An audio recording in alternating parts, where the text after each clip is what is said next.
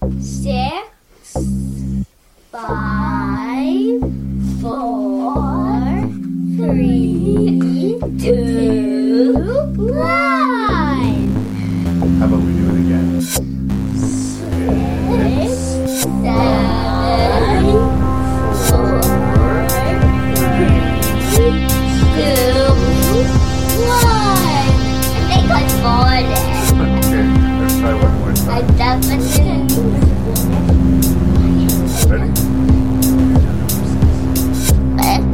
I can move you. Making review. Making review.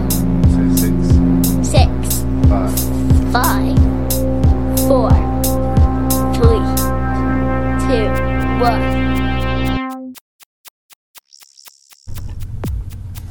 Hello and welcome to the 243rd episode of Rank and Review Horror Remakes with your special guest, Mireille Smith. Um, it's been great to hear from her. We haven't uh, had her on the show for quite a while, and this is a fun list that she selected of horror movie remakes. And uh, yeah, it's, uh, it's a fun conversation. I hope you enjoy it. As usual, you should go into the podcast understanding that's going to be spoilers for the six movies being reviewed and course language, most likely from me. You can send your feedback to rankandreview at gmail.com. That's R A N K N R E V I E W at gmail.com. The website is rankandreview.ca. I drop the podcast every other Wednesday, and in time in between, if you're looking for something to jam in your ears, check out the Shelf Shedding Movie Show and the Terror Table podcasts. They are friends of mine, and they're worth your time. Now let's talk about some horror movies remade.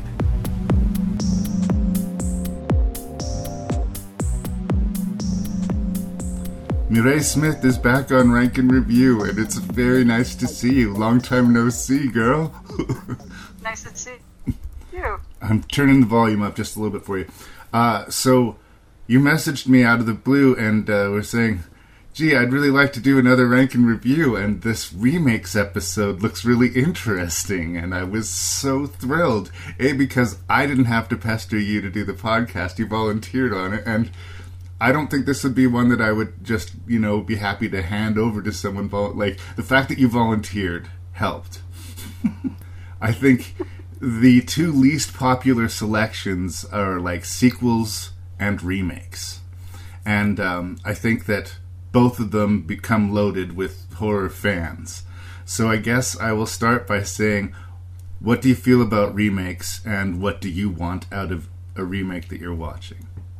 Well, maybe I'll just start by saying that I didn't choose this list because I have any particular feeling about remakes, really, either way.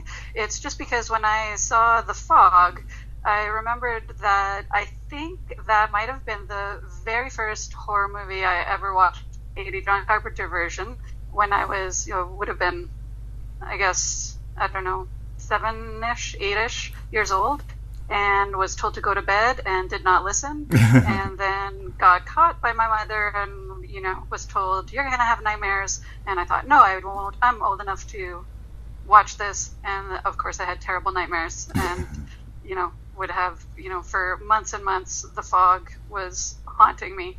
Just just the fog. I don't didn't even remember what the story was about. So um, that said i've only seen i think the original, like not counting Fog because I don't couldn't say that I really remember it. Aside from that, I think I've only seen one of the originals of these. Okay. So, um, and this remake of that movie didn't pay off. so I guess what I want from a remake is and I've heard you say this before that you know you should do a remake when you can make it better than the original. When maybe the original wasn't as good as it could have been, or you know was just not not good at all. Then yeah, try a remake. Um, even I don't mind, you know, when a different country wants to remake a movie. Like I remember The Vanishing, um, but that one was weird because it was basically exactly the same movie, just in a different language and in a different country. So I don't really like that either. So I guess I don't know. I don't often don't see the point of doing a remake most of the time.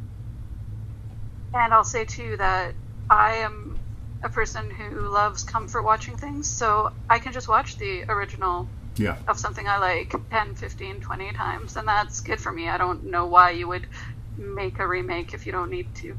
See, I'm split right down the middle in it because there's part of me that right absolutely agrees with everything you just said, especially if it's a really solid movie. Why mess with it? But a lot of my favorite horror movies, as it turns out, are remakes. There's a trilogy of remakes from the 80s The Fly, The Thing, and The Blob. I think all three of those movies are amazing. In fact, like up there with some of the best horror movies of that decade. So That's true, but they were improvements, right? they Like, improved. especially technology. So, what I want is you to bring something to the table to justify your remake. Don't just make it because it's a name and you can make money off of it. Make it because you can do a modern take on it. You can update it in some way, or you can bring something to it to justify. This is why we needed to make the fog again in 2006 or whatever it was.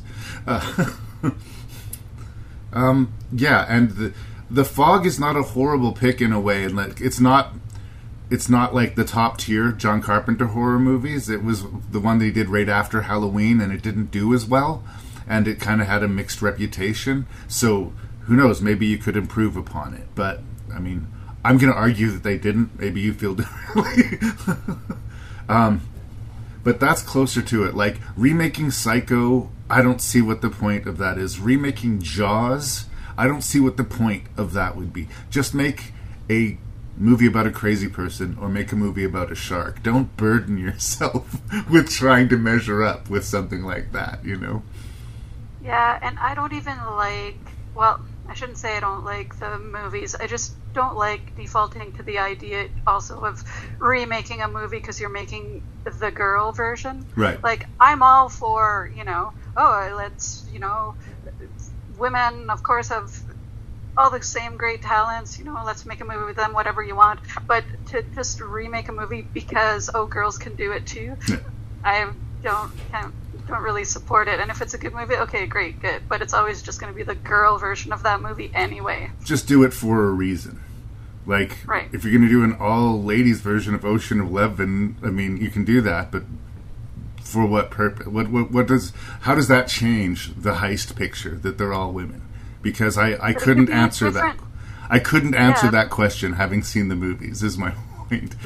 And, and don't just do it for the sake of doing it. Like a gender swapped back to the, swap Back to the Future has been discussed, and like, can you imagine how horrifying that would be? if a, a, a girl went back to future uh, to the past and her dad was aggressively trying to pursue her I- That shouldn't be worse, but it is. it just somehow is right Sue?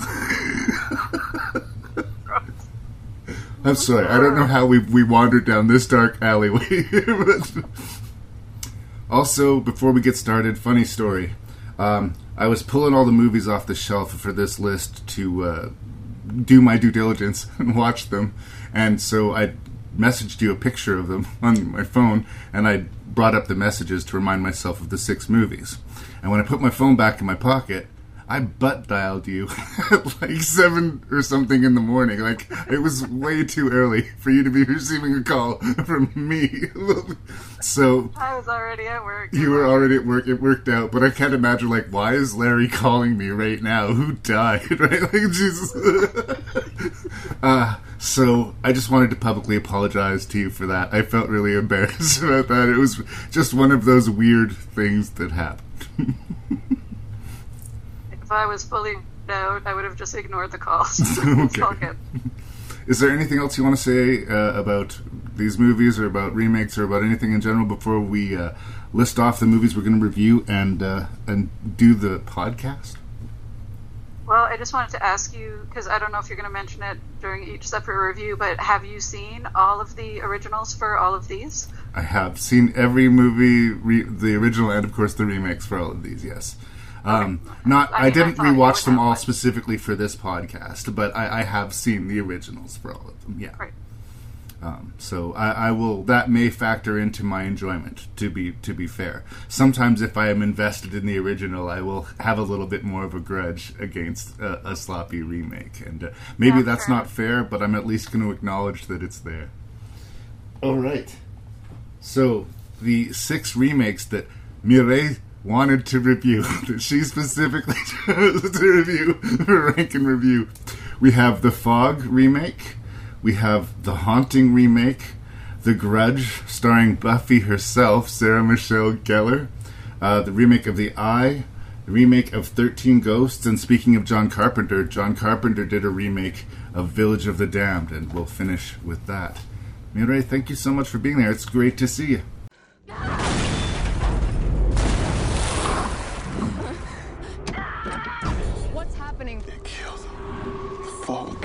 Get off the island. Why? Just go. Somebody out here?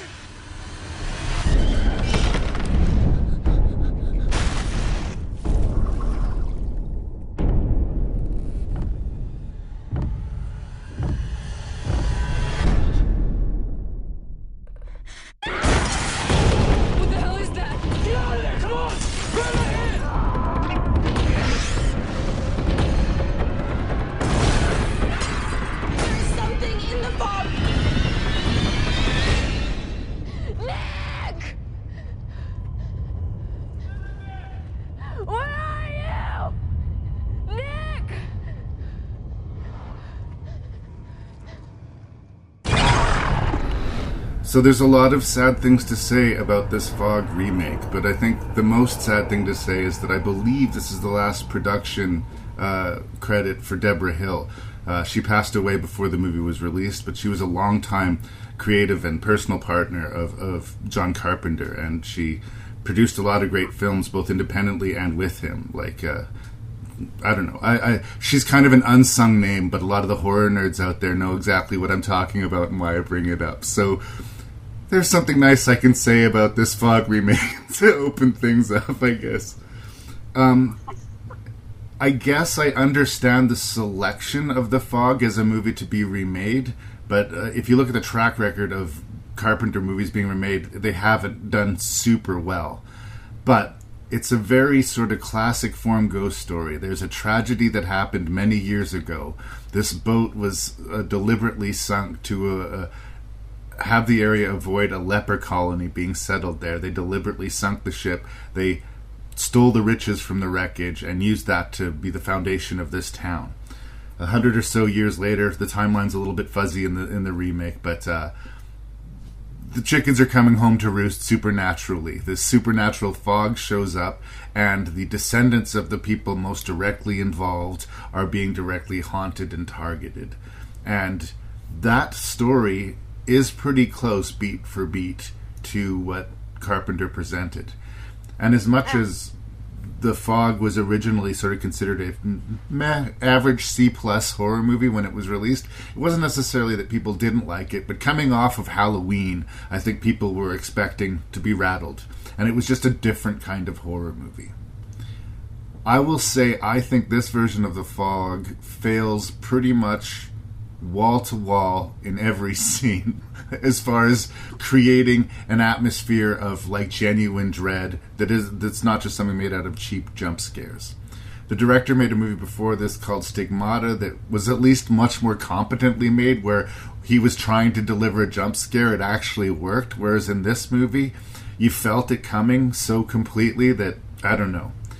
And I find myself a little bit at war like in some ways they gave us more depth to certain characters. They gave a history to some of these characters which were not given in the original which as a description should make the movie more interesting. But i don't know i got worn out by all of the flashbacks and i was really confused at how this movie full of death and zombies and ghosts and whatnot was trying to give us this quote happy ending full of death and doom and evil prophecy I guess I can say it's quick, it's 88 minutes, and it's professionally executed, but it went right through me. I felt nothing watching this movie. So, um, that is not high praise, but I am happy to hear a second opinion. we're pretty much on the same page for this one, um, and yeah, it it was kind of shocking that it was so. Um, I mean, I didn't want to use the word boring, but it was kind of boring. But because the you know the effects of the fog and a lot of the visuals were you know pretty high standard for a shitty movie, you know, and it was it was just odd that way.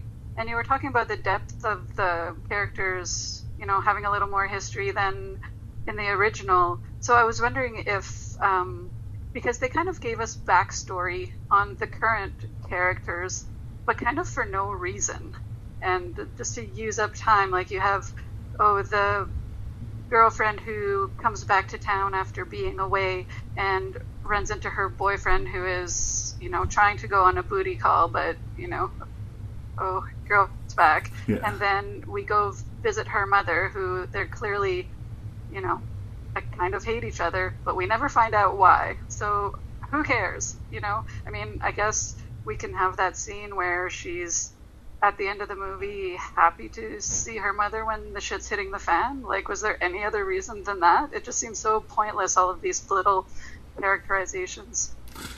I mean, maybe she was coming home to fulfill the destiny. It wasn't about rekindling her relationship with the ex or repairing her clearly fractured relationship with her mother. But there was a prophecy that was going to be fulfilled, whether she knew it or not. She was being drawn back, and it was so. But again, play that. Oh, sure, sure. I just thought that it was like what they showed us on the way was just kind of superfluous. pointless. Yeah, no, I, I and I agree.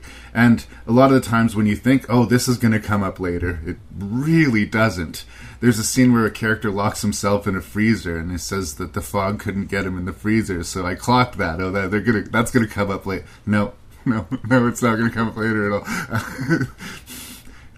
Well, and that guy's been accused of killing um, the other people on the boat. And yes, we see him being interrogated by the police and stuff while he's in the hospital, but there is just no jeopardy No. after that. He runs away from the hospital, and that's all. I also didn't like that character, so it was hard to invest in him. He was supposedly like the comic relief character, except everything that he said that was Yeah. supposed to be funny made me angry somehow. It is like, and there's this terrible scene where they're like he's hanging out on the boat with these two girls and they're like dancing, floating in this like disgusting fishing rig offshore. It's like this does not seem like a really good time to me. This is just like gross. I don't I don't know. I don't want to be it was judgmental. so no, it was so eye rolling that scene. Yes. Just, just, um, and also the yeah, just the. It was really confusing that they weren't able to create any tension, um, you know, with all the visual effects and stuff. But part of it too was the acting. I mean, the main character Maggie Maggie Grace is That's that right. name? Yeah. she you know i mean i don't know that she's necessarily a bad actress but one scene where she's woken in the night by a noise she gets up to go investigate and there's actually a not bad effect of you know dripping footprints on the ceiling that she's kind of following. But she doesn't seem surprised or scared that this is happening. She's just kind of huh look at that. And she you know follows them out. And of course she's in her underwear puts on a sweater and goes outside to investigate in her underwear like Yes. everybody would do. Well, right? you know? I don't want to be mean to Maggie Grace. She can say the lines and she doesn't bump into the furniture, but I think what gets her parts is that she's beautiful. I, I mean, I, if that's unkind, I apologize. But I mean, she's mainly known for uh, the first couple seasons of Lost and the Taken franchise. I was going to work in a cheap joke when we talk about the end of the movie when the ghosts take her away. That maybe a ghost Liam Neeson could come to her rescue in a in a in an ill-conceived sequel. But uh, don't make a sequel to this movie, please. Yeah. There was one visual effect that I really liked actually though. Um, at the end when they all end up in that little museum and the windows are blowing out and everything's happening, there's these glass cases that kind of explode and the glass kind of rotates around a character for a little bit and then, you know, um, crashes into him. Yeah. That's a great description, I know, but that was cool looking. It's hard to if you I've seen it, so I know exactly. You nailed it. But uh, again, there's a character I was saying they gave us more for other characters. I, I think they kind of underserved the the preacher character. Um, in the in the original one, he finds out this false history, whereas in the remake, the Maggie Grace character does, and he kind of accepts his fate and tries to take himself as a willing sacrifice on behalf of the town. You know, uh, in this one, he's just a drunk who gets killed, and we don't care. like, Well, yeah, and there was that weird scene where Maggie Grace, you know, has she's found that book in the boathouse, and she goes to the priest for help, but she doesn't explain her purpose. She doesn't say anything. And the first thing he says to her, he looks at the book and he says, "I can't help you." Well, she's asked for help, but she hasn't explained anything. And that's his first and last word. I can't help you. I'm taken off yeah. okay, well, I guess that, you know, didn't need to waste any time there. But again, uh, there's a few points in the movie where I could say, like, they definitely paid attention in the first movie and tried to course correct certain things. I always thought it was weird that the radio DJ in the original, her son was home alone, so she broadcast over the radio, Someone please go rescue my son. If it's my kid, I'm getting in my car and I'm going to go rescue my son, right? And that's what happens in this version but there's no rules to these supernatural creatures. Like, there's a scene where uh, a lady's doing dishes and the hand pops out of the sink and grabs her, and it seems just by touching her, she disintegrates and is like one of the claimed victims. And Yeah. but other people are touched by the ghosts, and that doesn't happen. And Maybe they're not part of those families. yeah, where they appear, how and when, like they're after that little kid for sure. And there's a there's a I don't know. He's got a family history with it as well, but it wasn't clear cut to me what the rules of these creatures were. And I, I guess if it's a problem, it's a problem shared in the original. In the original, it seems like everything stopped, and you're like, well, that's kind of weird. They didn't fulfill everything in the prophecy. And then the big twist is, oh, here they are again, and yes, they're fulfilling the prophecy the twist this one goes for is that like yeah the epic tragedy that starts this ghost story is awful and like they were wronged. So their vengeance is considered some kind of a positive victory. But i don't feel like anybody who is being murdered here deserves to be murdered. And i don't feel like maggie grace going to live to this zombie pirates of the caribbean ghost life in the in the ocean is better for her than where she was when we started with her at the beginning of this movie. And if I felt Yeah. like it was uh, a destiny for a character that she was embracing, or the other way that she wasn't, but that she was helpless to and terrified, like neither of those things happened. That's how like I don't feel anything. Scene after scene happens. People die. Revenge takes place. Ghosts show up, and I just straight faced. Nothing's happening. Yeah, but now that we're talking this through, like the ending, it doesn't make sense because she, even if Maggie Grace, you know, becomes the ghost and becomes his wife, like his wife died. She died in the original tragedy. Yeah. He's abandoning his ghost wife to take on this new, young, living, newly ghost wife. Right. How does that make any sense? But as soon as she arrived, all their skin cleared up, so maybe that's what her purpose was. Right. They were less zombie. You're right. I'd forgotten that. But it's a pretty forgettable movie. I, and it's unfortunate that this was the end. This is the one that you wanted to watch to get you to watch this this podcast. So unfortunate, but I, I'm not going to pretend that it's something it is not. Um, I've run out of things to say about. too. I'm sorry. Say that again. Continuity errors too. Okay. Like the um, at the beginning when they're driving through town, um, big, you know, pulses go through the air and his truck windows shatter. And then the next time he's getting into his truck, it's all fixed. And I don't think he took the time to go down and you know get his windows replaced. And later on in the movie, after they've rescued the kid and they're driving through the fog and stuff is happening, they the truck crashes and they show Maggie Grace in the truck, kind of you know having her whiplash moment. Right. But then later on, not she's in the middle of the road you know, help me, help me. But she didn't get thrown from the vehicle. They, she was in the truck. So, yeah, Sloppy. not good. sloppy. Yes. Uh, and uh, I think one thing, and it's it's a Maggie Grace thing, but we're going to see it in other movies too. In, in this list, people waking up in the middle of the night looking fucking fantastic, like makeup, hair, amazing. yeah. Yeah and i would cry bullshit on that except uh, this sorry this tangent but um, dolly parton goes washes her face at night and redoes her makeup goes to bed with a full face of makeup because you never know when she's going to have to be you know called upon and she wants to look good at all times. So maybe these people are living like dolly well, Never know. I guess there's worse people to base your your your, your, your life off of, but uh, anybody involved in this movie has made bad choices. There once was a house, a bright, happy home. Something bad happened. Now it sits all alone. Is this where you're going? That's Hill House. It's perfect, isn't it? You all suffer from sleep disorders. My job is to find out why. What's the deal with the Addams family mansion? I gotta be honest, I don't get a real strong sleep vibe from this place. Don't you love it here? This is so twisted. Calling it an insomnia study allows me to create a highly suggestive environment to observe the dynamics of fear. You don't tell the rats they're actually in a maze. I just think Dr. Marrow's up to something.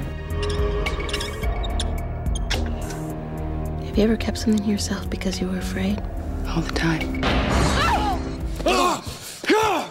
I'm sorry. You scared the All right, so The Haunting is based off of the Shirley Jackson's Haunting of a Hill House, which is one of the best novels on the subject of haunted houses, arguably written, at least in the English language, that I'm aware of. I'm a big fan of it, and I'm a big fan of the movie from the 60s, which is going to be a problem going into this movie. Uh, it's also funny, this movie came out in 1999, which was an insanely good year for movies. So, like, even the bad movies were kind of spectacularly, memorably bad. Deep Blue Sea and The Haunting remake came out this year. Okay. So, it's directed by Jan de Bont, uh, and he was a very capable cinematographer throughout the, the 80s and early 90s. And then he directed a little movie called Speed and a little movie called Twister and a little movie called Speed 2 that we'll just forget about. but like Speed and Twister, say what you will, uh, maybe they're guilty pleasures, maybe they're not, but they're amazingly well made thrill ride movies, I think. Twister's not going to teach you anything. It's an incredibly dumb movie, but all of the thrills work.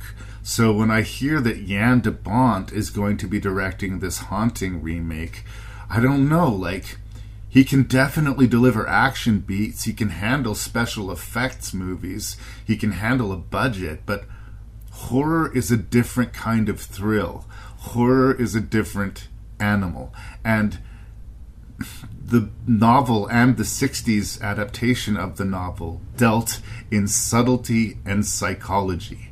Two things that Jan de Bont just was not built to deliver us. Okay. Uh, it's amazing how it's a cast full of people who I, as a rule, like. I'm not the biggest Catherine Zeta Jones fan, but I don't think she sucks in the movie. Uh, I usually like Lili Taylor, but I do think she kind of sucks in the movie. But it's not scary. And worse than that, it's not interesting. And I don't understand the changes that they make. By having the Liam Neeson, the doctor character, not just investigating a haunted house, but lying to them all about it being a haunted house and having it be like he's doing a terror study, but he's telling them that they're there for a sleep study or an insomnia study. It, it Why? why? And it makes us not like him, who's a character that we should at least, if not like, anchor with. Like he's an important component of the movie, and he becomes not quite a secondary villain, but like that's how he's set up. I don't know. It's supposed to be this visual spectacle and this sort of jump scare carnival ride, but I don't remember a single jump scare that actively worked for me. And I can say that yes, I'm impressed with some of the set design and this CGI effects are dated, but I will begrudgingly say for the time some of them do the job. But generally speaking, I found the movie infuriating. The first time I watched it, I thought it was one of the most like aggressively frustrating, like completely missed the point and boat of the original story remakes that I'd ever seen.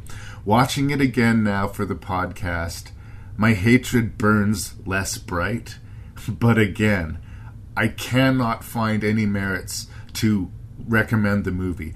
I mean, if you're a fan of cool cinematography or set design, turn the sound off and play your favorite album or something.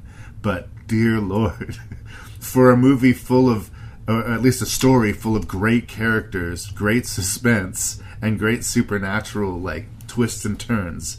This movie is endless, and once again, I the the gr- worst curse you can put upon a horror movie. Kind of boring. That's where I start on the haunting remake. so, uh, yikes. Yep, I pretty much agree with you with everything you just said. I wouldn't go so far as to say that Lili Taylor sucked, but you know, I think it's not her fault. um, Agreed. that her character was stupid. but she, I mean, she was supposed to be naive and stuff and cute, and she did that and stuff, but yeah. And again, we have a situation, and this is going to come up again in one of the other movies, but the comic relief character is, well, Owen, Owen Wilson in this point, in this um, example, is just annoying and just totally out of place. He just seemed like he was, you know, a cartoon character in a real life drama, you know? It was just weird. I didn't. It, It was an didn't Owen Wilson role. all. He was Owen Wilson playing Owen Wilson, and he didn't seem to know why he was there, and that's because there was no reason for him to be. His character doesn't contribute enough, anything. He's kind of the. I'm sorry, I interrupted you.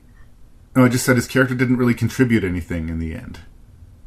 Right, except that he was the only person who kind of clocked what was going on early on, I guess. He But- sensed that Liam Neeson was full of shit quite correctly. I guess he, he did sort of play that note. But look, in the original novel, Eleanor is this incredibly fragile woman. Her entire life has just been an ordeal. She's getting her first taste of freedom. It's like she's a, uh, a an naive teenager exploring the world for the first time, except for she's like 33 or something. And uh, this is the great adventure of her life. This is this thing that she's been waiting for, something that's really going to happen to her. And the house latches onto her and, and wants to take her in. And the movie turns it into Lili Taylor needs to free the children of the ghosts by sacrificing herself to the house. Like, she gives herself to the house, she's not taken by it.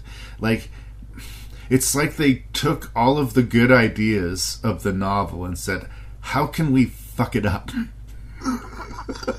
and yes, I understand that that character is meant to be vulnerable and impossibly naive and just such a, a, raw nerve of need and love. Like she falls in love with everybody she talks to within the first few minutes. You know, she just need, need, need, and that can be wearing on an audience. But if you have a really good actress and a sound script, and you're selling this character who has a real purpose and a real a journey to go on, a place to go to, then you'd think Lili Taylor would be the girl who would take us there. I've seen her do great things in the past. So I am going to side with you and say that it is the screenplay, but something about it, she was driving me crazy. I was having a hard time being sympathetic towards Eleanor. I wasn't understanding her decisions. And in, in other passages in the book or in previous incarnations of this movie, I just chalked it up to her fragility or to her naivety and just pitied her instead of being, Jesus, girl, why are you doing this? Yeah, yeah. I mean, aside from the statues moving, which just did not look good or creepy or scary at all, um, there was a really weird scene where um, Lili Taylor has climbed up these winding stairs to kind of a, I don't know, like an overhang thing. And for some reason, everybody else thinks she's in danger. She doesn't look to be in danger. She's just standing there. She could climb back down if she wanted to. But Liam Neeson decides that he's going to go save her. So he starts climbing this, you know, this rickety, winding metal stairway thing that starts falling apart. He keeps saying, "Trust me, come on, come on." So she's gonna leave this place of relative safety to jump on this falling apart scare- staircase with him. And he's the biggest, heaviest, clunkiest guy up there. Like, if someone has to climb the ladder, send Owen Wilson or send, you know, someone lighter weight. Like, she made it or up say that. to her, Come down. her, Perhaps you should come down. Yeah, yeah. There's plenty of different, better ways to handle it, and uh, that's the movie through and through. I hate to sound like a heterosexual male, but in the original novel and in the 60s version, there is an implied sexual tension between Right. the Lili Taylor character and the Catherine Zeta Jones character. And I think it's barely brushed at, but that is one of the things that a modern interpretation of The Haunting of Hill House could actually legitimately explore. Like, it, maybe wasn't fully explored because they couldn't be at the time. They end up sharing a bed because they're scared and they don't want to sleep separate, but there could be more to it than that, and they could have played with that, and I would have appreciated it. Yeah, yeah. No, I agree. They were a teensy tiny, teeny bit flirty when they first met, but that's it. Yeah. And Catherine Zeta Jones was way too in love with herself to allow anyone else access. I think maybe that's why she clicked with the character because Zeta Jones herself has that reputation. so again, I don't know. They did. Mike Flanagan did a Netflix TV version revisiting Hill House. It's not exactly an adaptation of the novel, but it's like about the family who owns Hill House, and he does such a better uh, job of like exploring the ideas and the vibe and the psychology. I mean, granted, he had ten hours to do it, and they had two here, but. I think maybe Jan de Bont needed to sort of understand where his strengths were. He's really good at directing action, and he's really good at you know knowing where to place the camera in specific, certain tense scenes. Like I don't buy a lot of the CGI, and yeah, the rickety uh, staircase sequence is objectively ridiculous as described, but it's well shot. It's well executed. Like it's not incompetent, which kind of makes it more frustrating. like. Yeah, yeah. It's just hard to. I don't know. Oh, I meant to ask. I was going to look this up, but I forgot. Like, I couldn't remember if that family history angle was part of the original story or not, or was that an addition? Like that she was related to the. No, I don't believe that she was related, or if that's the cue, I don't remember that specifically. Like she was one of the children who had escaped and whatever. But uh, I do feel like she had a destiny. The original movie of The Haunting from the '60s has this huge dump of uh, exposition at the beginning. Like the first eight minutes is the history of Hill House, when it was made, why it was made, the tragedies that happened. Like the he built it for his uh, fiance, but she died just as she laid eyes on the house, and people who worked there committed suicide, and an old woman died in a very similar way that uh, Eleanor's mother had died. So there's all these things that are sort of they they played. So they took that history, and that's what they kind of built the Netflix show off of. But they have a modern family interrogating the house, and Okay. Dealing yeah, with and I couldn't history. remember either if um, I remember liking Mrs. Dudley in the original, but did we get more of Mrs. Dudley in the original? Because in this one it was very brief. No, she's she's very brief, but she there's a just amazing performance in the original film of her. The way that she smiles at them when she before she leaves and in the night in the dark. It's just a thousand percent better executed. But I would not want to be cast in that part in the remake. There's just no living up to it. It's one of those Right. things that it was so perfectly executed in the original. The smart move was to not try. Like when they when they redid the Texas Chainsaw Massacre, they didn't bother with the hitchhiker because they knew they weren't going to out crazy that hitchhiker. It was foolhardy to try. right? So they changed it, and those are those are smarter moves. But this was not a movie. All of the changes hurt the story and kind of insulted the story. I remember watching it in the theater, and when the CGI sculpted hand grabbed Liam Neeson and dunked him in the fountain, and that was his like Yeah. conclusive. Okay, it's all real, supernatural. Like I was like. This this should be a, breaking your mind sort of moment for this character, not only as a man of science, but as the position that he's put all of these characters in. And Liam Neeson does not suck as an actor, but that scene just does not fly. Like like well that just happened seems to be his reaction and same with the audience. Thumbs down. Yeah. And just one final thing. Um, just watching through the movie, I got the feeling that the first time the statues move, it was kind of meant to be a surprise, you know, even if it wasn't scary or whatever. But I watched the trailers to just kind of jog my memory before this. They show you absolutely everything. Yeah. So even if that was one thing that could have, you know, maybe been a nice uh, surprise to a viewer, totally ruined. No. And I think that the kid ghosts could have worked, but less would have been more. I think instead of those heads fully turning, if their expressions just changed subtly from shot to shot, or a little bit of like the curtain faces or the, the, the hands in the sheets or whatever, but they just drew it out so long. Yeah, I liked the I liked the curtain faces. Um, I did not like the full sort of ghosty apparitions that came out that looked very Caspery and weird. This was not a movie that needed to be remade. And if it was to be remade, I think it needed to be handled with a lot more respect and tact. But that's just me.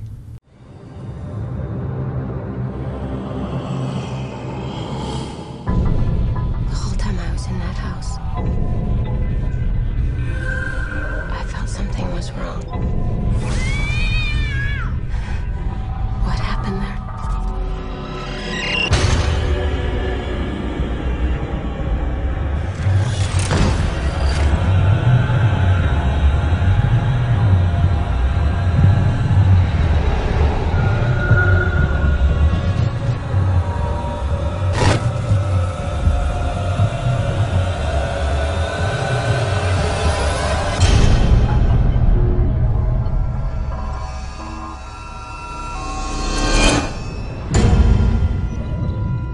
So Sam Raimi wanted to contribute to uh, sort of helping introduce the West to sort of Eastern horror movies, and uh, part of that was just redistributing some of them this side of the ocean, and part of it was remaking some of them in English language to make them quote unquote more accessible.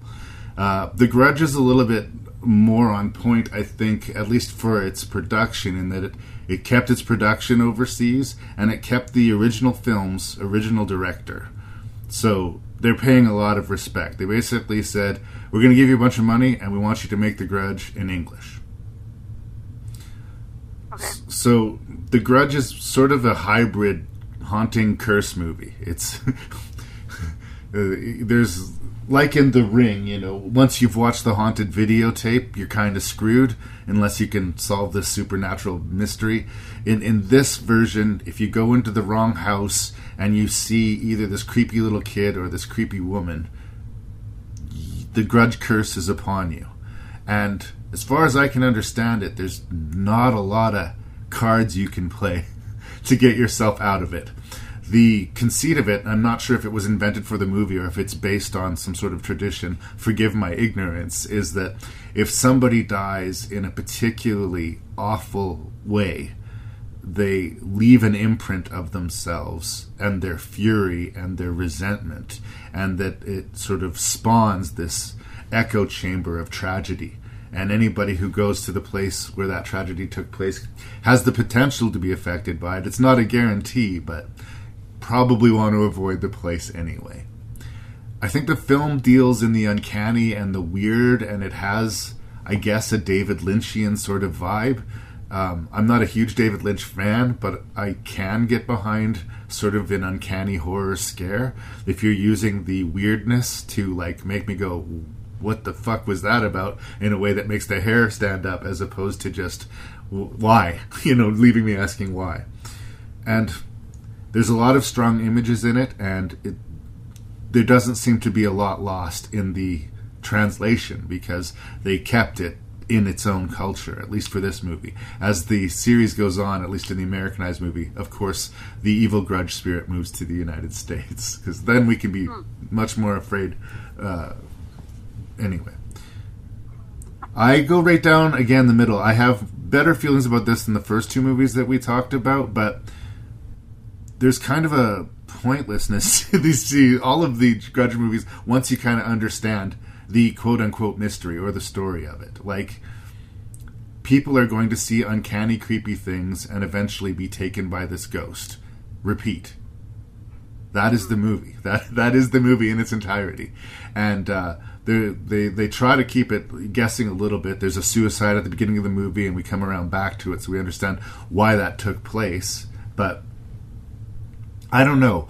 I don't know. I I'm sort of hypnotized by the movie at times, and there's definitely moments of creep to it, but I've never quite felt that The Grudge lived up to the reputation for me, both the original and the remake. I I think Ring did for me, and and Black or Dark Water did for me, uh, but The Grudge always less so. But in the list of remakes that we're talking about here, I mean, I'm not going to be anywhere near as hard on this one. I mean, the assignment that this director was given, he he fulfilled. He delivered that sort of Eastern horror vibe to the American audience fairly effectively. It's not my type of movie 100%, but if it's your type of movie, it will work your nerves. And it obviously did. It was a big hit and it spawned three sequels. So, um, don't take my word for it. Uh, I will say it's a thumbs up, but it's to me okay, not in any way amazing. And I realize a lot of people seem to think it's amazing. Uh, where does Mic land? Again, pretty much exactly what you said. um, I I really like some of the uh, the images. Um, little kid especially, you know, I really like that um, mouth open wide, screamy, wide eyed weirdness that gets me. And I liked this the elevator scene too, where you kept seeing him on every floor. I thought that was really cool, really well done. Um, but and you know, I I liked um, the sort of procedural cop thing on the side too, because I like I like crime drama. So Right. yeah, sure, give me the give me the cop angle, cop story. But we didn't really that didn't um, go very deep. And even though I I liked the character, and you know, I thought it was nice that he wanted to set the house on fire. you know, going above and beyond. Yeah. Um, yeah, it just kind of was unfulfilling, really. Um, let's see what else. Yeah, the the thing that it kind of fails at, even though you said that it was faithful to the original story and movie, I guess is just that the original story just isn't that interesting. You know, like it's just a guy who found out his wife was fantasizing about someone else and lost his shit and killed her. You know, I mean, And their child. yeah, and their child. But so as far as story goes, I guess I want a bit, little bit more. Well, and it's funny, the original gives us less. Uh, The original is just more like the inexplicable haunts. And uh, the why is less important. I think that they felt in the remake that maybe it would be more valuable to, maybe for, for, for us Westerners, or maybe just f- to mix it up a little bit. But the the original feels more like a series of vignettes of people who have encountered this grudge ghost and bad things happening to them. Whereas this one tries to hang a story on it, but I don't know how how successfully. Yeah, maybe that was a mistake because it just makes it seem like too common a story. right. Um, I forgot to tell you that I didn't. I did not watch the director's cut. Okay. And you said you had what the director's cut. So yeah, what are I, the? I don't know. I honestly, I, it's been so long since I've seen it. There is three minutes difference between the two, so Oh, I'm gonna, I'm gonna. I don't think any major plot points are changed. And uh, if I'm wrong, I'm sure someone on the internet will wag their finger at me, and I'll just choose to live with it. okay, but uh, no, I think that the basic A, B, and C is there. I think the director's cut just has a little bit more. Um, again, I talked about in previous reviews about what are the rules of these things of, uh, of your particular universe, or do you have them? And that's something that was definitely occurring to me in this one. The where's, when's, and how, and these things uh, appear. I don't don't think it seems to matter. It's sort of like asking yourself why the little kid makes a, a cat sound when he screams. It's just that's what the little kid does and deal with it. And that is, like I say, the uncanny Lynchian thing that sometimes works for the movie. But um, there's no puzzle to be solved in that respect. There, even if you find the solution, yeah, the ghost exists because she was murdered, witnessed the murder of her child before she died, and and you know had this terrible, terrible fate. But that's great that you know that. You're still being haunted by this ghost. It's still going to kill you, and it still doesn't really matter that you figured that out. And in a lot of other ghost stories, and and uh, uh, these movies have recognized it. The Ring, most famously, uh, we've seen so many of them that we know once they find the remains of the the wronged spirit that everything's going to go back to normal, everything's going to be good.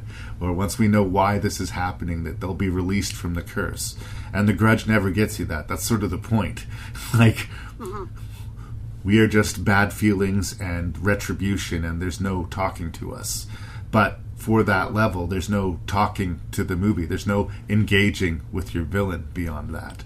So it's Yeah. kind of hard to believe that they've managed as many sequels as they had. Like, Sadako is creepy looking. She looks really weird, and the way the the bone cracking, the noises she makes, and she finally is shown coming down the stairs, it is you know an evocative horror image. I understand why people are into it. I I get it, but I I've never lost any sleep over the grudge. It's never got to me.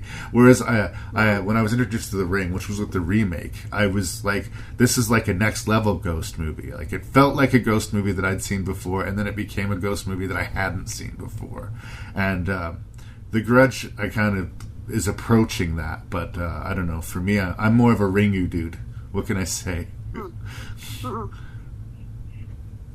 Yeah, and I didn't like.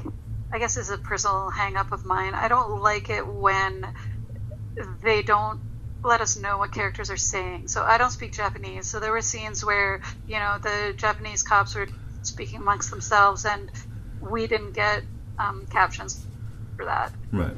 You know, and I don't think that denying us that dialogue is heightening the tension or anything like that. I'm just annoyed that I can't know what they're saying. You And- know, so I don't know why they make that choice. unless it had been a choice that, or a theme within the movie. Part of her problem was that you know she was seeing these inexplicable things, which we, she was having trouble explaining to herself, but the language barrier was preventing her from explaining it to other people. Like the fact that she wasn't at her home and it wasn't her culture and it wasn't you know she was already out of her comfort zone, and then this happened. Oh yeah, I guess I guess what they're sort of making us experience how her feeling of isolation and stuff, blah blah blah. But she can speak Japanese at least a little. Yeah. And, but that's just it. I would say if they had played that beat, then that would be more justified. But they kind of didn't. Or if they did, that Right. was uh, a a lot of it was left on the cutting room floor. But in the end, it, in the end, it doesn't matter. And I think that that's the truth of a lot of scenes.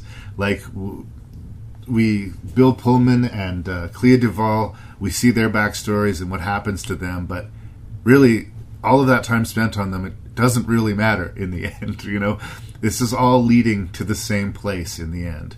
And can I spoil The Grudge 2 for you? Sure, go ahead. At the end of the first act of The Grudge 2, Sarah Michelle, Michelle Gellar's character is killed off. Nobody. I'm sorry. Spoilers. Uh, nobody can escape this thing. Like, you see it, you're fucked. The end. That is the movie. And I think we, or at least I, needed more. Yeah. Good enough?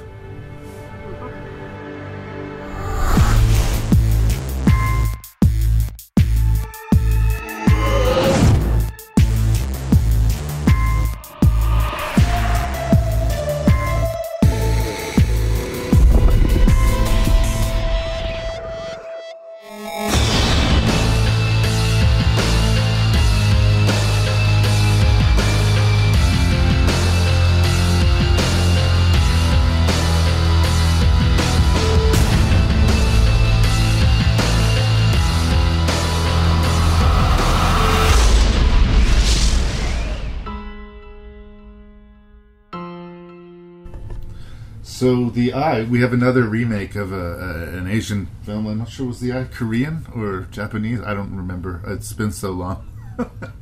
haven't seen it. Forgive my ignorance, internet. Um, Jessica Alba starring in this remake, and uh, when I reviewed the original for the the podcast, it was not my finest hour as a, a critic because I uh, hit on this sort of thing that it, it, it, was almost like an origin story for a superhero.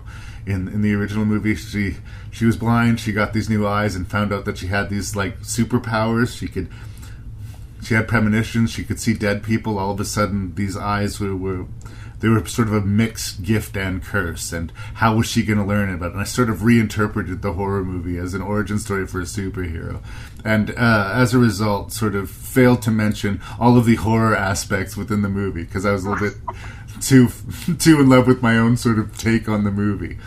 Um, this movie doesn't feel that way. It doesn't feel like a superhero origin story. Uh, Jessica Alba t- plays the main character, and there's a kind of a debate that goes on about uh, Jessica Alba as to is she another Maggie Grace? Does she get cast because she's pretty, or does she get cast because she can act? And it's a tough one to answer because I've seen her be good in movies, and I have seen her be terrible in movies. And this one sort of lands in the kind of middle, in the sort of bland area for me. Um, the movie indulges in something that I've noticed that uh, almost every Hollywood movie that involves blind people does, though. Notice that all blind people in movies are beautiful. They're like Audrey Hepburn or like Val Kilmer or, or you know, they're just always super pretty people who are blind. And I, I don't know, I hate to be the cynical asshole guy, but I don't know that this blind woman gets up in the morning and does her makeup perfectly and has her hair just so to put out to the world. It, it seems strange. Jessica Alba seems like a strange choice for this role in that they want to use her for her, her beauty in that way. And I don't. Maybe I'm naive. Maybe blind people are super conscious about that, or I, I, it's just something that I clocked as I was watching the movie and was distracting me. She has had an injury. I believe the movie is implied that an accident happened involving her older sister Parker Posey. They never yeah. outright say that she blinded her sister, but I think she blinded her sister. Um, yeah.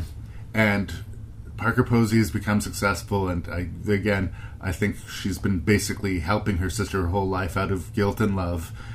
Gets her these retina or cornea replacements, cornea camera, eyeball replacements. I don't. and her her vision is is uh, restored and she starts seeing strange things and starting to backtraddle the, the, the case. Who donated these eyes? Why is she seeing what she's seeing? What's the purpose? Is there a mystery to be solved? And it's it's adequately executed. Like I there are things that have had me frustrated. Like if you're gonna have Parker Posey in your movie, use her. Parker Posey is fucking amazing. Like use her. And when you have a story like is they they really undersell that that relationship between those sisters. There was a lot of meat to chew there if they chose to, but they just chose not to. They chose to focus on these weird flashback images of what's what her perspective is and what she sees and what of that is real.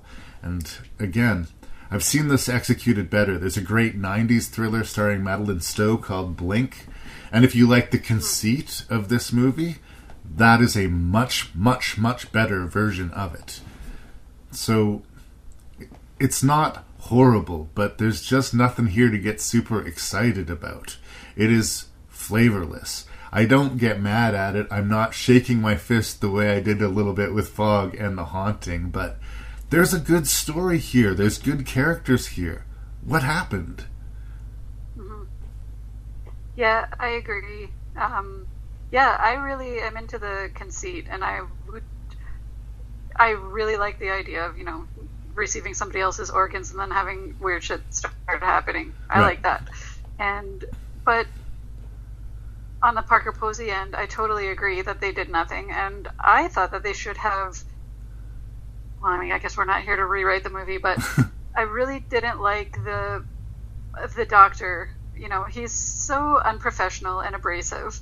And I get that they're trying to give us the, you know, okay, somebody doesn't believe her thing. Like, if we need to have those scenes, sure, but why didn't they put that with the sister instead? You know, if they need to have that, put it with the sister and have the doctor be a professional. Yeah. You know, someone who doesn't yell at his patients because she's not recovering the way he wants her to.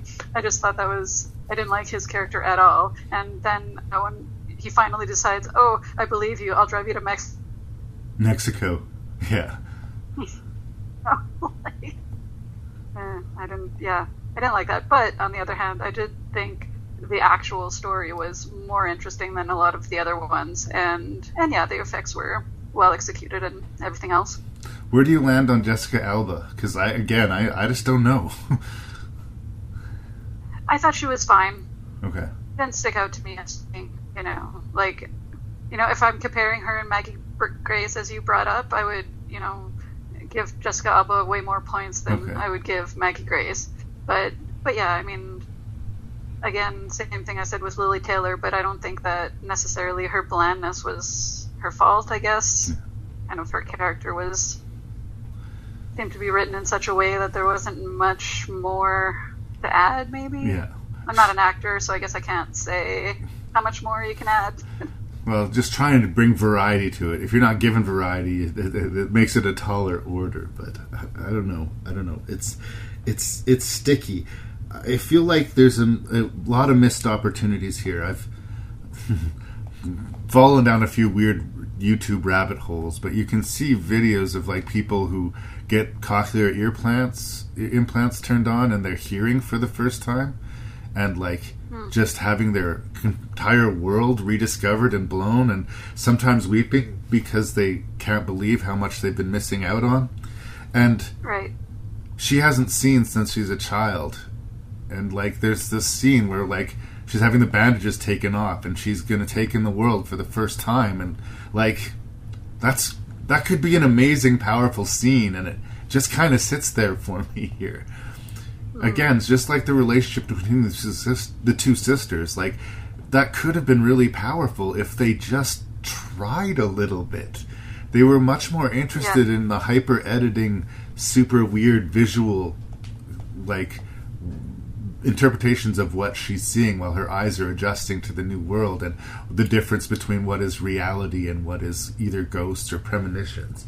And what do the eyes want from her? And that's when it gets really sticky entering into the third act was she there to find out the fate of the person who donated their eyes to her or was she there to save people from this catastrophe that was going on and why and this is true in both movies is she blinded at the end of the movie and that considered somehow a win Mm-hmm. Yeah. Well, I think that she doesn't until she's discovered the uh, the donor until she's discovered who the donor is. So I mean, she's her quest begins just to kind of find out what's happening, and she thinks the answer will be with the donor. So I don't think she's, you know, she's not pre-programmed for all of this saving people stuff. But Yeah. when she's in the moment, she decides that's what she needs to do. Um, and I think in this kind of story, rightly so, because you have to sort of solve your solve your thing before you can move on. With regard to her being blind again at the end, but now she's not wearing her sunglasses anymore, so I guess she's accepted that this is how she's meant to be. Blah blah blah. It's kind of a little bit trite. Well, and I, I guess from like the writing, beginning, middle, and end, start start where you finished or finish where you started. I understand the inclination, but I don't know. I think that it's almost more interesting for the character again. Like these eyes should be a gift, but they become a burden. But she accepts them for both the good and the bad.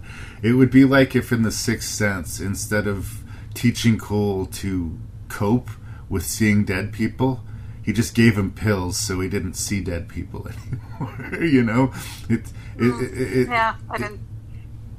It just sort of takes away some emotional resonance or potential emotional resonance. You know, like I think, yeah, either way she ends off, she's this strong, powerful woman. She got through this supernatural mystery, and you know she doesn't need her eyes to be all that she can be. She's a capable musician. Blah blah blah. I get it. I get it. but I think it would be as or more interesting to see her complete that journey and no longer be scared of her power and embrace her new vision and embrace the world and hug her sister and see her sister and uh, forgive her sister and her sister believe her. Like, again, all of this stuff that should be in the movie that just isn't. Yeah, I didn't think of that. I like your your ending better. Thanks. all movies would be better if I wrote them.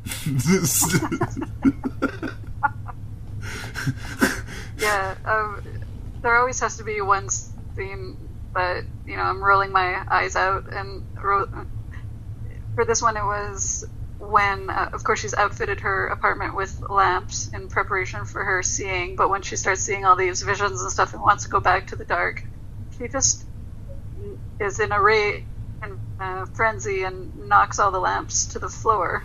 I mean, she could have just turned them off. I mean, I know she's not familiar with lamps necessarily, but like, No, wreck no. everything all the time just because you're in a heightened, you know, emotional state. I think is just I don't get it. I'm just not that way. I don't want to have to clean up after. I don't understand these outbursts that people have. I don't like it. No, no, don't destroy your own house. That's not productive use of your emotions. Exactly. exactly. But again, her wanting to go back to being blind is her like sort of retreating and saying, "No, I don't want to deal with this. I want to be safe. I want to be, you know, weaker somehow." And I think her retaining her sight at the end would have been a stronger character beat. But I guess I'm Mhm. just repeating Yeah. myself now. Yep. Anything else you want to say about the eye? No, I didn't have anything else. What the hell was that?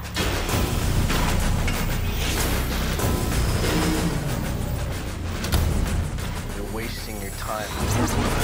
It's all sealed up.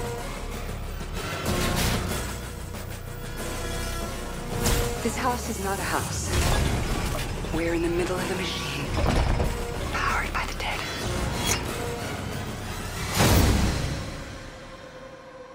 Maggie! What? We got company. Where? I can't see. How close is it? Close enough to hurt you. Go, go, go, go! Can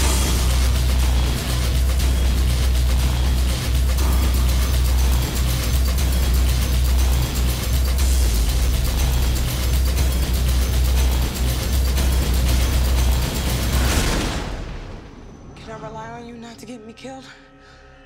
I guarantee nothing.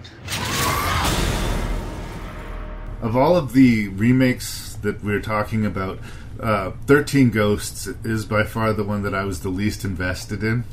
Uh, I watched actually on YouTube the original 13 Ghosts, and it's super cheesy, super kitschy, and frankly, I must confess, super uh, forgettable the whole thing about the original movie was when you were in the theater, uh, they had these ghost glasses that you would put on in order to be able to see the 13 ghosts, right?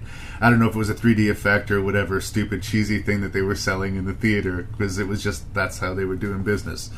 I like that in this version of it, they don't ask the audience to put on the 3D glasses, but the characters in the movie have to put on glasses in order to see the ghosts within the movie. The 13 Ghosts remake resembles the original in almost no way except for that there's a guy who collects ghosts and people are sort of taking a tour of the house. In the remake, they've inherited this house. Tony Shalhoub and his kids and the, his sassy nanny uh, are, are brought to this this house which has glass panels everywhere and uh, incantation written on the glass. And yes, as the story progresses, a bunch of ghosts held prisoner within. The thing that this movie did that none of the other movies that we're going to talk about did and that I appreciated is that it had some fucking fun with it. okay? Like, I'm not going to be like enthusiastically thumbs up on this movie. It is dumb, but to its credit, it knows that it's dumb. And I just decided to not fight this movie and consequently was able to laugh along with it instead of at it. I do think on another day in a, in another bunch of movies it probably would end up lower on the list, but I don't know. The all of the different ghosts have pretty cool designs and characteristics to them. Um, I find the editing, the sort of uh, video editing style, kinetic, kind of irritating at times, but it's so specific to the time that this movie was made in.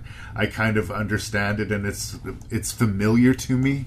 I wish that they would calm it down a little bit, but it's very on point for movies of this time.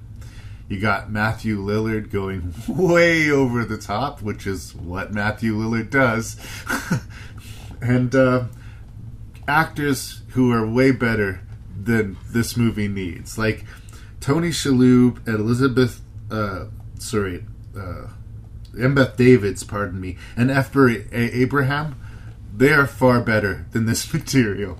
And I think they know it. They think they're cashing a paycheck, but they try to have fun with it. And me feeling their joy of just having a cheesy, fun time with it makes it easier for me to have fun with them. Can I pick holes in it? Are there irritating character beats? Is it cheesy? Yes, yes, and yes. But so far of the movies we discussed, I think this is the most successful at being what it wants to be which is a dumb, fun, escapist horror movie. So, a conditional recommendation on that basis. Sounds like you disagree? Well, I don't necessarily disagree, but I don't think it succeeded as much at being fun, maybe, from my point of view. Okay. I guess I guess me and this movie got off on the wrong foot because it has just one of my biggest pet peeves right in the title. I just hate it when they decide to do this alphanumeric, look how, you know, edgy we are, cutesy spelling and stuff. And I will make an exception for the movie Seven, which has the n- number seven in the middle of it, just because it's such a great movie. But this movie having a 13 in the middle of it, I don't like that. But is that and really enough to spoil the meal? No, I'm just saying that that's the first thing. That's the first thing, you know, that's where we started. Um, and then that opening sequence where Matthew Lillard is just way, way, way, way over the top. That's I yeah I didn't like that. I didn't find it to be fun and entertaining. I just found it to be very grating. The whole opening opening takes place at like a scrapyard, and they're like spraying yeah. blood yeah, all over the place. And uh, Matthew Lillard's like, "We're all gonna die, man. This is a bad thing. This is bad." I, Matthew Lillard is a very distinct sort of vibe. You have to be careful how you cast him, and even if you cast him well, I understand some people just don't vibe with him. Uh, you got to be careful how you cast him. Scene to scene, some scenes he works better than others in this movie, but I'm giving Lillard a pass. okay, okay. Well, I wasn't ready to give him a pass. All right and and I get it. I get it that you know that's probably how he was asked to play it, even whether that's his the way he does things or not. You know, like I understand that on a intellectual level, but it just I didn't enjoy watching those over the top performances. And I'm the same way with Jim Carrey, right? I just want him to turn it off once in a while. Right. So it's just that's my thing. You don't like but, the overly big acting, and that's what that dude does. Yeah, and when he finally calmed down at you know later on in the movie, which he does a little bit, you know, then you know I thought it was fine. It was, it was okay. um, but yeah, I thought the house was really cool. I really enjoyed looking at all of the you know machinery and artifacts and stuff that were there. But both in this movie and in The Haunting, there was almost the exact same t- scene where you know the characters are moving around the hallway exclaiming at what a what a beautiful house this is. This is so great. And there was even a oh this bathroom is amazing. In both movies there was an amazing bathroom scene. But in this movie it um, brought up another one of my pet peeves, which is, you know, they're showing us something in the background that the character doesn't see. So in this scene, she's loving the bathroom, she's looking in the mirror, she's like playing with her hair, fine. But then the ghost comes in behind her and gets in the tub, and so, ooh, scary ghost is in there with her, and she doesn't know. But in order to show us that, she has to keep staring at herself in the mirror and playing with her hair for just a ridiculous amount of time. and I know she loves this bathroom. And then she goes to rinse her face in the tub just because the ghost is in the tub and ooh that's scary and gross. But why on earth Would would, she rinse- rinse? her face in the tub? Yeah. Like I don't know. That's just gets on my. It's just lazy. They could have found a, just a better way to execute that. I think you're asking hard questions of a movie that doesn't do, doesn't seem really willing to withstand them. Uh, I don't understand why they love the house so much. It's all glass. It would be like living on display in aquarium or something like that. It it, it looked Yeah, but maybe it has maybe it has those uh, you know like nowadays they have remote controls where the where the glass you know becomes frosted or something. That's what I would Yeah. that would that would have been my assumption. or doors that would just automatically close and open randomly, so you wouldn't you'd have to take a different route to get in and out of certain rooms. Just seemed like a lot of work. Yeah, it, it's true. And the house did eat their key, so Yeah. I was wondering how they were going to get back in again if they left. But But again, just No, but the, was- the house had to be designed that way for ghostly reasons. Don't think about it. Uh, going back to Oh, this, going back to the scene in the bathroom. Can uh, can let's let's look a little uncomfortable here. Mic. Uh, can we talk about the titty ghost a little? okay, Um, here's something that I've seen in a lot of horror movies where they have like some weird S and M feature. I mean, the Hellraiser is the most obvious thing of it, like or, or Return of the Living Dead three, where they have a really hot girl, but she's got like spikes sticking through her hands and and slices on her body. And there's all this gratuity, and it is like she's super hot, but she's like bleeding and full of open wounds. And in earnest, what the fuck is that about? like, I guess like there's a there's a the disjunction between the quote unquote eroticism of the nudity and the violence, but like this is not an isolated thing. I see it a lot in horror movies. well, Larry, I'm surprised at you. Hot people die too. It's true. I mean, what do you want? I don't know. Uh, in the DVD, there's special features, and you can learn the history of all the ghosts in the in the house. Everybody has an Oh, interesting interesting backstory and all of that. Um, I can't even remember hers off of the top of my head, but uh, I think that they all they spent a lot of time on the ghosts that was just for the creators. Like when we see the big monstrous hammer ghost, we don't need that he used to be a circus performer, but they needed to know it for themselves. I just, I just, yeah, and they they give us a little bit of a you know when they're flipping through the book. Right. They give us a very brief kind of rundown of why each ghost was collected. But and I did like the you know the monster design or whatever you're going to call it. They did look No. pretty cool. the conceit of the glass doors and the words on them to keep the ghosts in bay is good. I like that they use the gro- the doors to slice the lawyer in half. Oh yeah, you don't see like a full bifurcation like that every day, do you? No, and again, like it, it's memorable. It's not amazing, but like you just it. I I smiled even as grim and disgusting as it was. I was like, "Well played, ladies and gentlemen. Well played." And you know, it's beats like that. Enough of them in the movie, and the fact that it was just having fun with it. I think. I I guess the somberness of a lot of the other uh, stories we have, like there's not a lot of room for levity in The Grudge or in The Eye, but they could get away with it here, and it goes a long way to uh, letting me forgive some of the rougher edges. Yeah.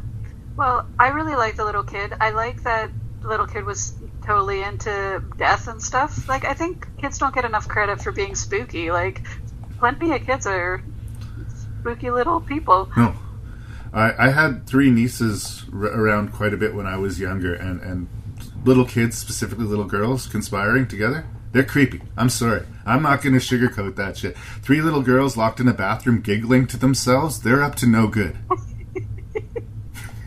Yeah. Oh, another thing that was weird, though, you're gonna be mad at me for bringing up stupid shit again, but they made a point to tell us that Tony Shalhoub's a math teacher, and the only place where they showcased his math skill was that he added up to twelve when he was counting the ghosts. Like, ooh, good thing we got a math teacher. Like, why? Why bother?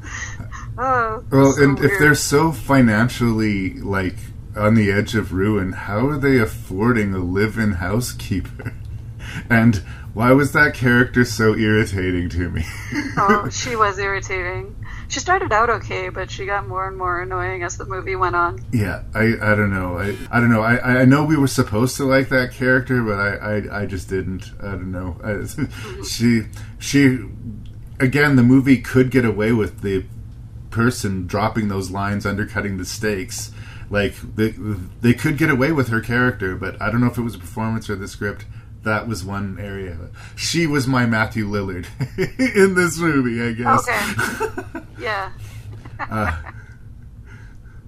yeah, I mean, we can get to the third act again with F. Murray Abraham reappearing. The, the the real uncle isn't dead, and the thirteenth ghost was Tony Shalhoub's wife, and blah blah blah blah blah. It's ridiculous, and the big spinning engine machine in the heart of the house is ridiculous. So the fact well, that I'm still the with the hunter, movie. Sorry. Yeah, and that the go- that and that the ghost hunter lady really is in league with uh, with the big baddie all along. Yeah, doesn't matter. I mean, other than she has an impressive swish death, it doesn't matter. We don't really care. And the movie oh, is yeah. the movie is getting progressively more and more ludicrous. But like I was saying, I think it's to the movie's credit that uh, I never threw up my hands and said, "Oh, come on." I was just like. just shoveling the popcorn in and like it's not particularly memorable but it's silly you know yeah i just wish i guess what i'm looking for in a silly horror movie is for it to not be also annoying. Right. I want it to just be silly and fun. Well, I'm not going to sugarcoat it. It but- definitely has a percentage of annoying. It does.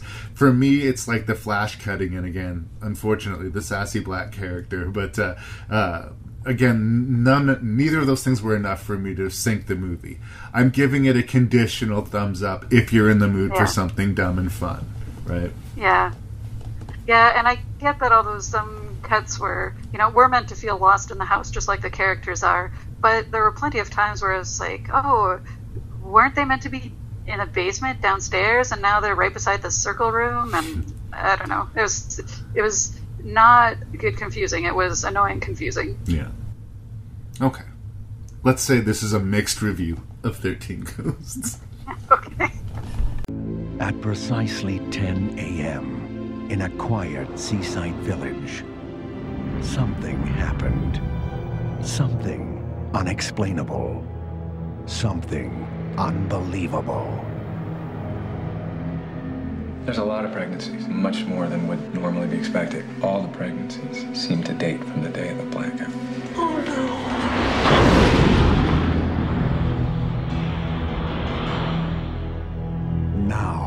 this town is about to discover that looks can kill.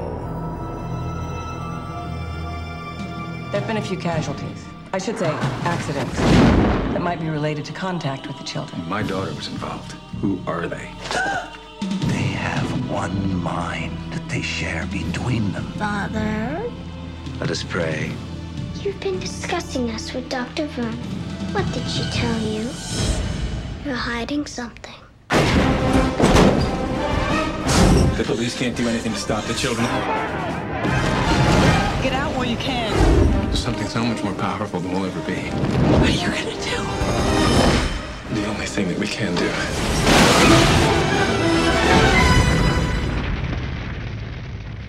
You can't stop us, you know.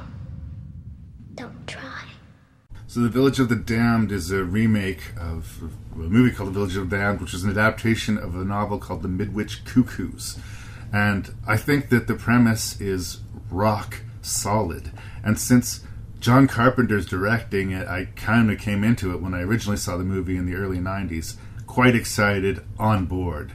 And it hurt me because I ended up walking away pretty disappointed originally. Like, if someone was to ask me where it would rank in, in Carpenter's films, I would say pretty low, honestly. Coming to revisit it, on one hand, I actually did find a lot more to like in the movie. But on another hand, it really does stand out in Carpenter's work as feeling tactily a little bit cheaper and more slapdash than a lot of his movies did, and not fully embracing atmosphere. Earlier in this episode, we talked about the remake of The Fog. In John Carpenter's Fog, the first 10 minutes of the movie, we get like shots of the, the town all over the place and eerie supernatural events happening, setting the tone, like really letting it sink in. And he can do that. And in this movie, the premise, like everybody in this small town falls asleep simultaneously. There's this border around it, and if you cross that border, you fall asleep. You're a part of that. And the powers that be, the government at large, basically quarantine the area and try and figure out what's going on, but no no easy solution comes to. And then everybody wakes up, the barrier seems to disappear, problem solved, except no. Every woman within the barrier of age to bear children is now pregnant. And the horrifying emotional weight of that and the repercussions of that is almost entirely skipped over in the movie. They seem to be in a terrible rush to get to the creepy white haired alien children, which, to be fair, has some entertainment value to it. But the first act of this story is so full of terror and psychological poison that this is where you make your meal and set the table for the rest of the thrills. And I think if that had been handled better, the rest of the movie would have worked significantly better. But because they seem to be in such a hurry to get to those kids, a lot of that is missed. And it's surprising. He did this movie called The Prince of Darkness, which is object like kind of a zombie movie when you break it down. But again, before it turns into a zombie movie, he spends 50 minutes getting into the vibe and the tone and the feeling. This is something that Carpenter can and has done, and he chooses not to do it here, and it's mystifying. But what does work basically, I think, which I might have uh, dismissed in my disappointment in the past, is once we do get into the movie, I started to get a little bit more involved.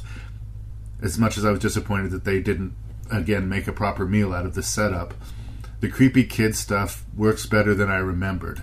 And the second half of the movie does start to get more of a pulse but it's hard not to consider this a missed opportunity, considering the quality of the story and the quality of the director. But whereas I used to say it was kind of a bad movie and disappointing, upon revisiting, I'll say it's disappointing, but it's watchable. It's not it's not the bottom of, of his catalog. It's just it remains a kind of curiosity and a, a missed opportunity. I think that's where I'm starting. Hmm. Well, I guess I agree with what you're saying. Um, and um, I had seen this movie, but a long time ago. I didn't remember much about it, but I remember thinking that this movie was really cheesy. And then when I rewatched it, though, I actually I think there's a lot to like. And even though it does have kind of, or maybe because of the fact that it has this kind of made-for-TV quality almost, yes, I just found it to be really. I found it that charming actually, and I really, um, I don't know. I thought there was a lot to like, and you know, just a bunch of moments. Because when is this set? Like mid '90s, early '90s, or something. But you know, simpler times when doctors smoked, yeah. and you know, and I don't know. I just, uh, I enjoyed it. Yeah. I I did superficially enjoy it, and like you say, you hit that right. The, the TV movie vibe. It wasn't a TV movie, but it really does at times feel like that. like there's almost insert commercial here moments at times, and it has a bit of a TV cast. I mean, Kirstie Alley's in it, obviously, but uh, there's something. I don't want to talk ill about Christopher Reeve, but there's a little bit of like car salesman to Christopher Reeve. There's something like I don't know, like he he never disappears into a role. The dude played Superman. He's a movie star. He just sort of, I don't know.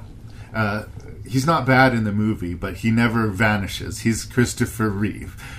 And uh, yeah. Kirstie Alley, once again, I think she's good in the movie. Uh, she might have been crazy as a person, but I do think Kirstie Alley had game as an actress. um, yeah, I do too.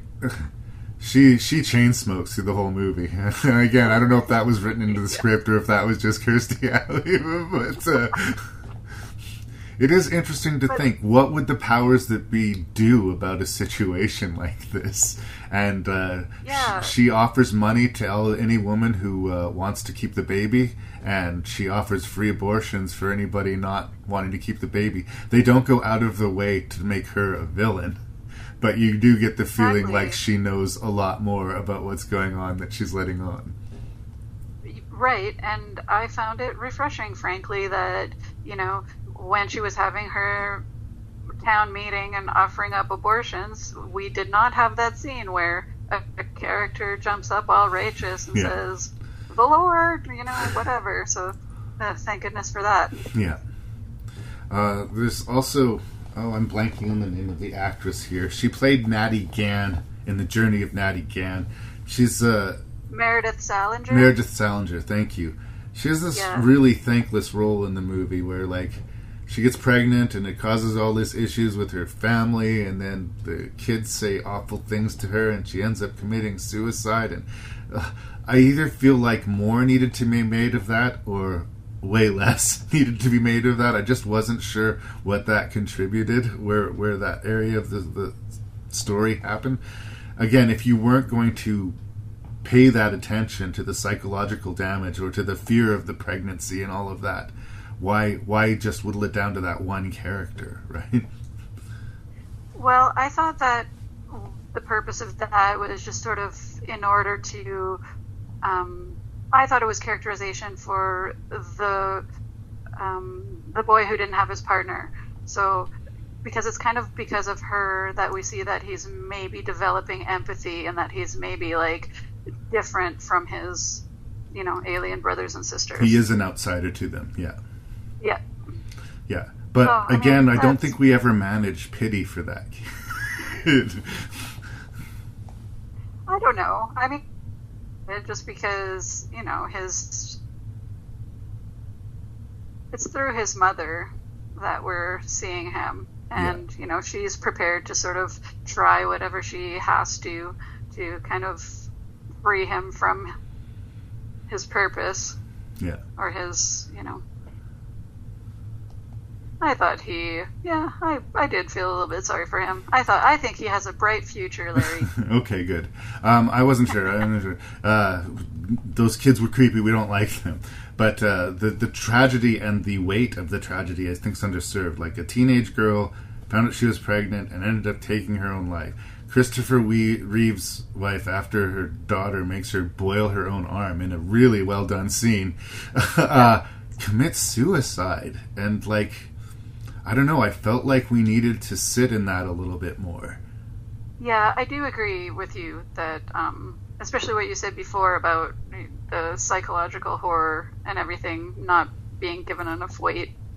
But I did enjoy all of the different deaths that the people were subjected to Yeah. from the children, and it made me wonder, like, are they, are they kind of just taking from the minds of the people they're committing to death for how they're doing it, or are they imagining, oh, I want this um, caretaker dude to walk backwards up the ladder and then, you know, fling himself off, Stab himself into a uh, rake. land on a gun. Yeah, Well, Yeah. it seems like child are- logic. That's that's a thing that a child would think of, maybe. Uh, also, the PG TV aesthetic pays off when it suddenly becomes really graphic and grim for just a split second. When you Right, like yes. all of a sudden you that whoa, where the shit did that come from? yeah, like the dude at the the first dead person we see who happened to be um, Barbecuing. grilling hot, hot dogs when everyone fell asleep, and of course he fell asleep face down grill. onto the barbecue. Well, and uh, the that one character falls asleep in his car and, and gets exploded. There's a lot of accidental deaths Right. that, that happen as a result of, of the, the falling asleep. But yeah. yeah, the another thing that doesn't get mentioned in this that is in the uh, the the source material is that Midwich is not the only community that this is happening. There's like several communities around the world where this is happening simultaneously. Oh, they do. They do mention it. They, they mention it, and that, that those towns were destroyed. Yeah. I think, if I remember correctly, that's how they introduced that they're going to destroy this town if they can. If it if it comes to that, yeah. Right. Okay, sorry, I misremembered that. Um, Yeah. but I think the apparatus of the government around it, once we slowly start to realize how big this this thing is, and that the, there's these creepy kids to represent uh, all over the globe, like um, you feel the ticking clock. Like, yeah, maybe Christopher Reeve was able to save this town, but this is happening all over the place. Um, there was a sequel right, yeah. to the film called uh, Children of the Damned, which I'm sure I will at some point get around to reviewing, but uh, uh, they didn't get around to remaking it. I feel like I was focusing on the negatives. It mostly does work. I just, I don't know. There's, I have a little bit of reservations. The glowing green eyes and the white mop tops on all of the kids uh, sort of splits me down the road. Is it creepy or is it silly? It's right, right riding the line for me. It's kind of like in uh, Firestarter when Drew Barrymore's hair starts to flutter. Is like, uh, I see what you're going for, you guys, but I'm just not quite sure. And I've never been 100% quite sure about this version of Village of the Damned. And that makes me uncomfortable because I love John Carpenter. so Yeah. he did make In the Mouth of Madness in the same year, and that movie is amazing. so uh, maybe he was. weird, right? Yeah, maybe he was running low on, on steam, or I don't know. I don't know. I'm making he just excuses. wanted to do something completely different. That's right. Don't know. For a different audience, I guess, maybe. Well, my love The- remains large for Carpenter. You're not going to hear me talk shit about Carpenter. Yeah. The one thing that I really didn't like, though, was um, I guess they're using this as the reason that nobody ended up wanting to get an abortion was that weird dream that they had where they're I don't know communing with the celestial whatever that was really that was cheesy beyond the charm Yeah. I didn't like that You could have you said something about the mother's connection with the child, or maybe the aliens did something to the mothers where they just they're compelled. That's the whole cuckoo bird thing, you know. Uh, Yeah. You're going to be forced to raise this child, which on some level you know is not yours, and that is Mhm. horrifying. And it's a note that they, Yeah. they just don't play. Yeah. Oh yeah. I mean, as a as a woman of childbearing age who has chosen not to parent, that idea just fucking terrifies me.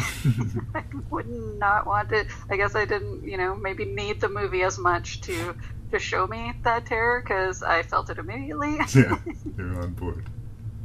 and also the mind reading thing because I don't think that I would effectively be able to, you know, build that wall or have those ocean waves to be able to block those evil kids' mind reading powers. Yeah, that was So interesting. I would be dead immediately, probably. Christopher Reeve's character seemed to have a special gift, a strength, to be able to resist them uh, melding him. But instead of them being threatened by this, they seem to respect him for that, and they ask him to be their teacher. That's kind of interesting, and not necessarily in a bad way. In another way, you'd think like if this guy is resistant to him, they'd want him to stay far away, or they'd see him as a threat or a problem. But they seem almost interested. Well, and I kind of took that as, um, you know, even though he can do this, they feel certain that he's no match for them. Yeah. So it's fine, you Yeah. know. um, and I did actually, even though it was quite a simple effect, I did like the visual of them kind of breaking through his mind wall. Yeah. No, and that stuff that could be cheesy. Again, it's another one of those things where you, you- you're rolling the dice a little bit, but it worked in that instance. And like I say, the movie did work upon revisiting it a lot better than I remembered. So, so Yeah, that's good. That's good. Good enough. Yep.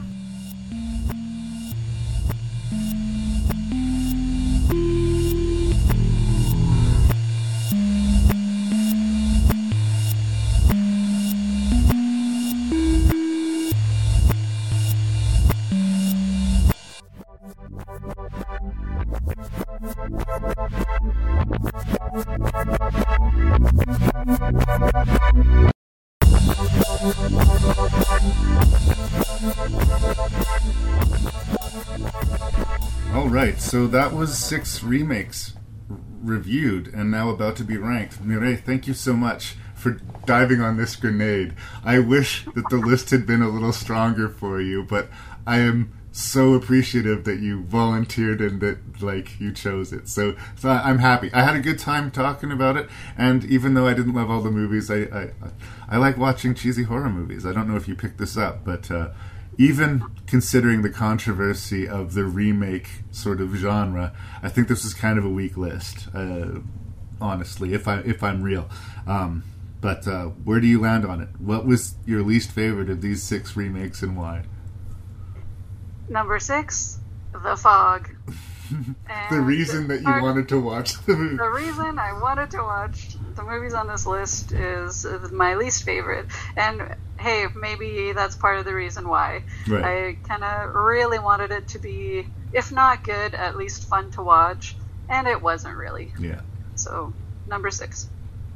Number five, I put The Haunting because the you know the caliber of the cast, the how good the house looked. It really should have been a better movie, and I just really didn't like the way they handled the moving statues. Just didn't work. Number four, 13 Ghosts, just because too many things were annoying and yeah, I didn't get the bouncy fun that you got out of it. I mean, it had its moments, and I did like a lot of the visuals, and it had a lot of good qualities, but yeah, the bad outweighed the good for me. Fair enough. Number three, The Grudge. I liked a lot of the creepiness, but and the Eye and the Grudge for me were very very close, and in the end, I gave number two I put the eye in number two because it had the advantage of having Parker Posey, and I also really liked the the premise. It was way more interesting than the premise of The Grudge, which was basically just you know, uh, passion murder.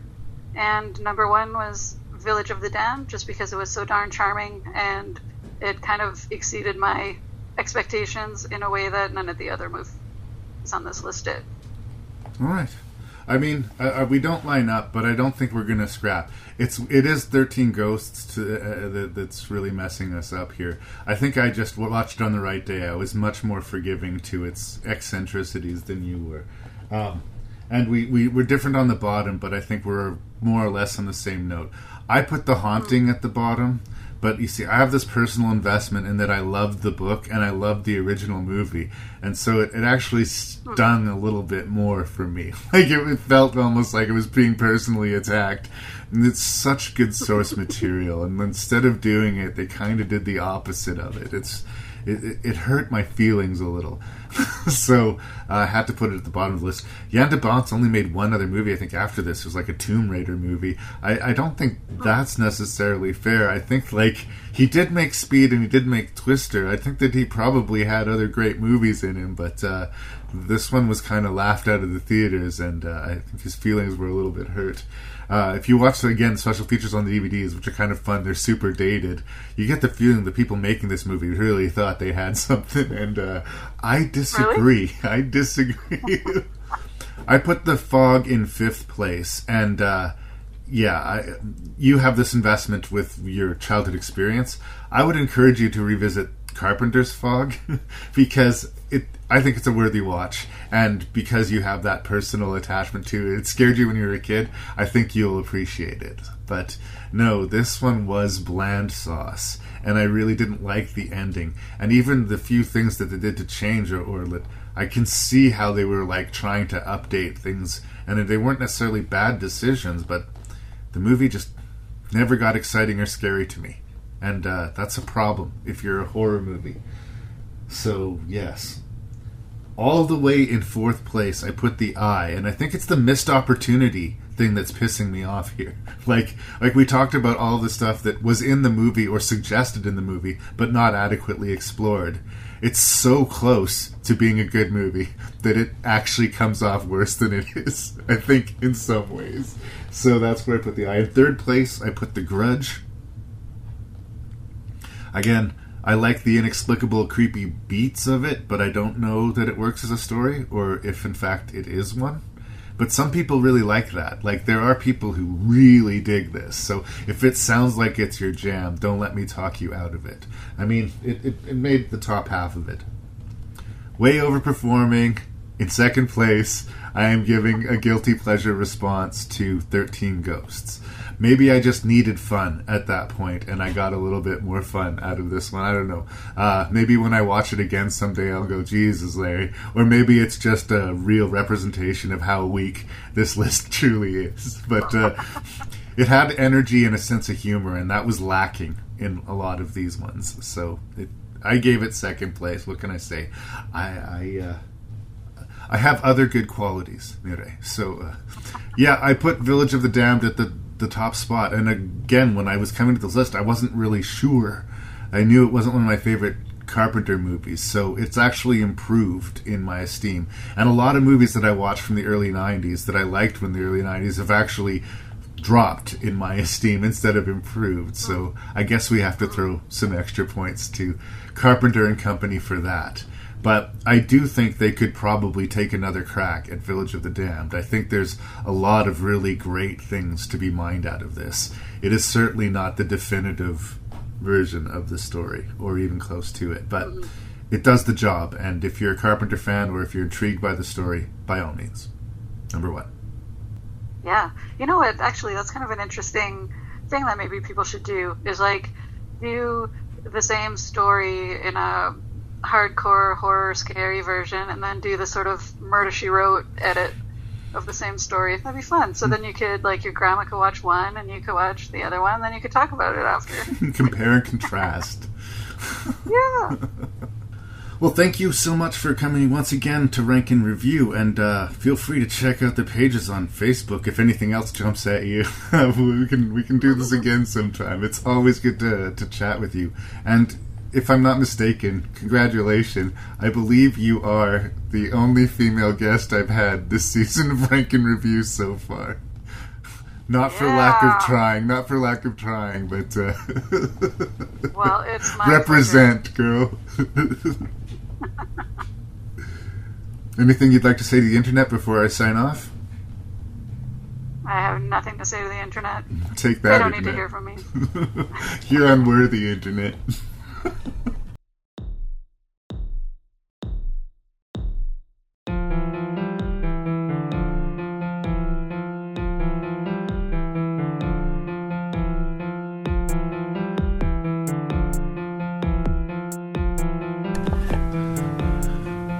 And there it was. The 243rd episode of Rank and Review has come to an end. What did you think? How did we do with that rank? Were we too hard on these remakes? Were we not hard enough on these remakes? Do remakes suck? Or was this just a particularly difficult list? Send your feedback to rankandreview at gmail.com. That's R A N K N R E V I E W at gmail.com. Check out the website and listen to some old podcasts at ranknreview.ca please tell your friends about the show and check out the Shelf Shedding Movie Show and the Terror Table podcasts. I drop every other Wednesday. Thank you so much for your ears. This is your host around Canadian, Larry Parsons, and I'll talk to you soon.